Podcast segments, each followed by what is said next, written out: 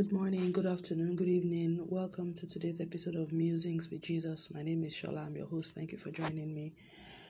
I hope you are well and I hope all is good with you in your world. I hope everything is great. Today is the 26th of September. We're getting closer and closer to the end of the year. I mean, yeah, after this, by um, the end of this week, we'll be in the fourth quarter of the year. And yeah, this year I think has gone pretty fast. It has been a it has been a good year for me, I would say. Um, it's the year when I started my Bible study program, and it has been really life changing for me and helped me in ways that I could not have imagined. You know, God has just used it. Um, one thing it has taught me is that I'm somebody who needs to have some structure in their lives. So I think what I'm going to do, even when I finish this program, I will make sure I have at least one Bible course going you know i'm just going to keep on keep it going like probably until jesus comes because otherwise i probably wouldn't read the bible you know. I'm just going to find a way whereby i'm, I'm in bible school for the rest of my life i think because there's just no way i would have read the bible the way i'm reading it now if i wasn't on this program. And i don't think it's something that i need to do just for two years.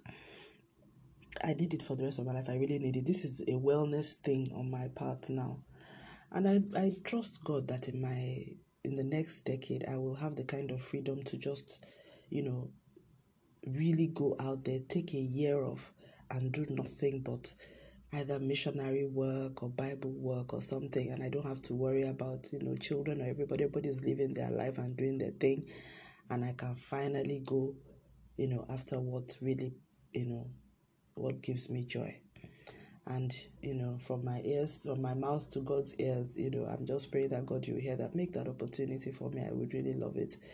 I i had that opportunity in my 20s and i did it and it was lovely. It was challenging it was taxing but it was one of the best years of my life. And um since then you know life responsibility family and all those things have taken preeminence. But i i look forward to the days when I will be able to do that again. And I trust God that He will make it possible.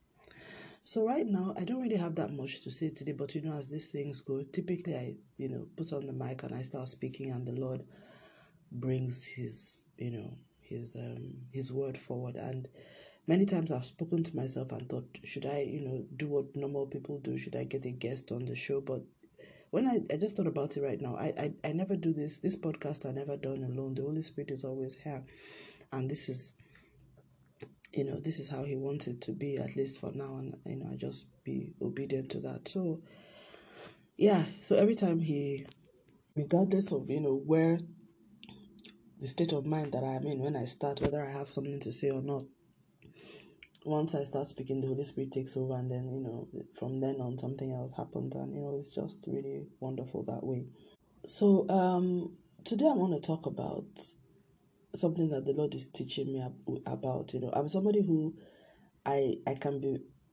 quite impatient when things are not going at the pace that I want it to go. And um, you know, when when the Bible talks of Jesus who said he learned obedience through the things that he suffered, I, I I think I'm the kind of person that you say is learning to be patient through the things that I've gone through and realizing that just like I talked about at the last musing, God has his timetable, he has his own schedule that he's working against, and it will never be the same as the natural earthly calendar and timeline that we have drawn. And it's also not in my interest for me to want God to walk to my timeline because my timeline is imperfect, is incomplete, is flawed. There's a lot of information that is not taken into consideration that it's I'm completely unaware of. It's a very limited timeline. It probably doesn't even have the best, you know, possible plan for me because it's it's just simply does not have as much information as it would need to for it to really have the value that it should in my life or I would want it to have. So I think that was a big aha moment for me at the last musing when the Lord said that to me and I realized, okay, yes, he's walking to a different timeline. So to my own natural timeline, it's like he's late but based on his own timeline, the information that he has about my future, you know, where things are going to go, his purpose for me, the obstacles on the way, the opportunities, the challenges, how he's going to make things work, and what's just going on, and what's right for me and right for me in my moment. Definitely his own calendar, his schedule, the appointments, the meeting points, the decision points, the you know all of that the priorities exactly that you know it's going to be different. And it's important that i recognize that. So i said okay good that's that's really good. That gave me a lot of comfort because i started getting a little bit antsy. So that sort of like calmed me down because there's just it's like we're at this point where certain things are waiting to happen and it's going to make make, make a major difference in terms of what the next few years are going to be like for us and for me so and I'm like, oh, let's get let's get ahead with it already. But you know, like I said, God's working to a different timeline, and I'll let you know when things become a bit clearer. But for now, we're in that space whereby, you know, you're really at that crossroad point where, and it's almost like there's a traffic light. Actually, that's what you're on traffic light, so you're on pause, and you're waiting for the traffic light to come on, to tell you whether you should, you know, you can take a left or take a right or that sort of thing. So and I'm, I do not do very well with pauses when I'm in that pause. I like it when we're on the go. or if you're telling me to stop, uh, let's be definitive stop, then I know that okay, we're not going anymore. But this is not a stop, this is a pause. So yeah, and I'm learning how to. It's it's, it's not easy, but I'm, I think I'm I'm more at peace with it now because when God made me realize that there's a different timetable. So instead in that spirit of reflection, I it's like the Holy Spirit brought me to Philippians chapter four, where um, Paul was talking about, and I'm just going to read it in verse eleven when he says, "I have learned to be content regardless of my circumstances," and he was talking generally in terms of material provision. He was saying, he, "I know how to live humbly. I know how to abound. I am accustomed to any and every situation, to being filled and being hungry, to having plenty and having need." I can do all things through Christ who gives me strength.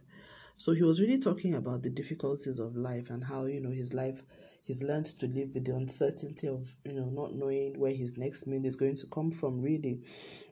And, you know, and that he had learned that sometimes, you know, in that kind of lifestyle, sometimes he has a lot of things, sometimes he doesn't have as much. So, but that he's learning that in whatever situation he finds himself, that he's learned to be content. So, content when he has abundance, content when he's hungry, content when there's a lot around him, and there's a content when he has really, really serious needs, you know. And that, you know, he, he just he's just learned that, you know, he can do all things to Christ who gives him strength. And you can really see that Paul had really gone through stuff. I mean, we could see it even in his missionary journey and the attacks that he had against people from, you know, like I said, he had enemies both amongst brethren, amongst the Jews, amongst the rulers of the time. You know, people were always always being betrayed left, right, and center, and always, like he says, in prayer of if, if it's not the elements of the of the night or you know, it was from human enemies and all that. But he's saying here that he's learned to be content. I think there's a lot that I, we, I can learn from this, you know, the apostles and the way they live their life because they, they, they understood that being a Christian does not insulate you from the troubles of life. And they, they sort of prepared themselves for that. And I think that is what is missing from the Christianity of today. We are almost led to believe that we are supposed to live as though we're in on in heaven on earth. And it's so untrue. There is nowhere in the earth eh, in the scriptures where jesus god the holy spirit or anybody promised us a life without problems or challenges. But i kid you not that is what we're being fed. Hook line and sinker every day. And that is really disturbing because that is not what that is not what the scripture preaches. Except we're saying, I don't know. Is it that we want to preach it? We want to, I don't know. Is it is Christianity about what the Bible says or about what we think it should be saying? I mean, even Jesus said, In this world you will have tribulation, but in me you will have peace. And that's what Paul is more or less saying here that regardless of the ups and downs of life, and we see it, we see that life has ups and downs for everybody not only for Christians, it's just that Christians have a unique up and down because the Bible says that they that will live godly on this earth will suffer persecution. So there's the persecution that comes to people who choose to live godly, and then to people who are Christians and they have the testimony of Christ and they're preaching the gospel of Jesus Christ. There's a unique persecution. So it's persecution for the sake of Jesus. But there's generally this world, I notice that there are people who are anybody that does things that, that stands up for truth, for righteousness, for equity, for justice, they will be persecuted. That's what I'm seeing in my own environments. You know, people just want the bullies, the people who are harassing people, everybody protects them. Either they protect them, they shield them, they make excuses for them, that sort of thing. But the people who are calling out bad behavior, who are speaking up for what is true, they are the ones getting attacked. So generally, the ethics of the world is just upside down, at least in my environment, and what I see generally in terms of public discourse on social media. It's like, you know, the more evil, the more contrary you can be, the better. Which is why some people, you know, anyway, let me not get into that. But some people with some questionable views have very strong following because generally, the more controversial you are, the more I don't care, the more evil you can be, the more attractive you are to people in this modern world. So, but what Paul is saying here is that, you know what? I've come to realize that life, in this life, there will be challenges and there will be days that I'll be hungry and I may not be able to get food There'll be days that I have more than enough to eat. There'll be days that I'll be without shelter. There'll be days that I'll be sleeping in a comfy bed. And that regardless of what life throws at me, I have learned that in whatever situation I find myself, I should be content. And I, I started thinking about this myself and I was like, honestly, I am that person who is always waiting for that day when troubles will cease. And I think I should just tell myself that that is not ever going to happen while I'm alive. I've always been that kind of person who's always been waiting for that you know that time when every uncertainty you know I, I don't like ambiguity i don't like uncertainty you know i'm always waiting for it's like i keep my life on hold waiting for when uncertainty will end and cease and the lord is making me realize that i have to learn to be able to function even in the midst of diverse ambiguities and that if i'm waiting for the day when that those um, uncertainties will end, then I will not do anything. I mean, now that I'm thinking about it, and thank you, Holy Spirit, for dropping that in my heart now, I, I think of Abraham and all those people who never even saw the promises that God had given to them. But the Bible says that they died in faith. So, I mean, they lived with the ambiguity of not knowing when God's word was going to be fulfilled, but they continued to live as though they had received it as if it had happened. They continued in faith, in love, in righteousness, in obedience to God, as though those promises had been fulfilled. But in actual fact, there was some element of the promises that would be fulfilled in their lifetime, but there was a major part that was not destined to be fulfilled in their lifetime. But God needed them to live in faith, their faith in their own lifetime, played a very important part in making it possible for the final fulfillment or the future fulfillment of the, the covenant promises in the generations of those to come. So it's this is a this may seem very simple, you know, to you listening, but for me this is a major thing because I I now realize that I have to learn how to be content. And and I'm not and I am not talking about material things because for me I think God has more or less sorted that out with me, like I've said on this podcast. This whole material um, God will provide for your needs is not really my issue or my problem. That's not, you know, me and God, we've gone through that, we settled that. Where I struggle more is in emotional certainty, you know, um, intangible pro- problems that have to do with life, with relationships, and things that you're just you know, waiting on God to for direction. You know, that kind of ambiguity for not knowing, okay, God, what's next for me? Where am I supposed to go next? You've told me to do this, you know, sort of like I think the kind of thing that Abraham felt when God told him you're going to have in this shall, you know, your seed be blessed, and then there's no seed coming, you know, that sort of thing. And then you don't have a child, and you're like, am I just going to be here? This is how my life is going to be, and I'm not going to have it, you know, something like that.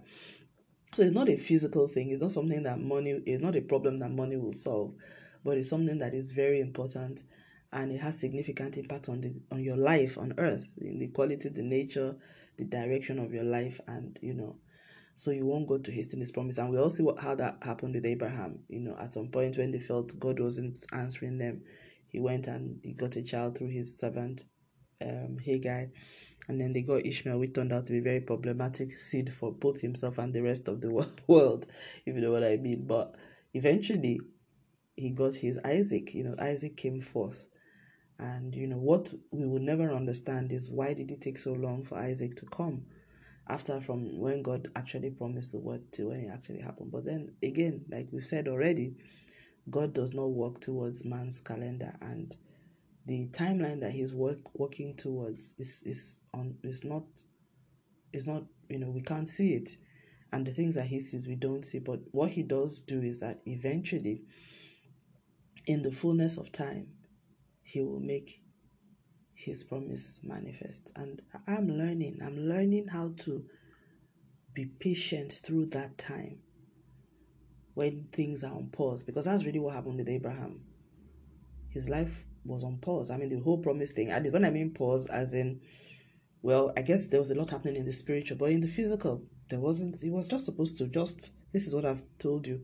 Marinate with it, stay with it, you know, simmer, bubble with it, but nothing, you know, allow, just wait. In fact, just wait until the fulfillment.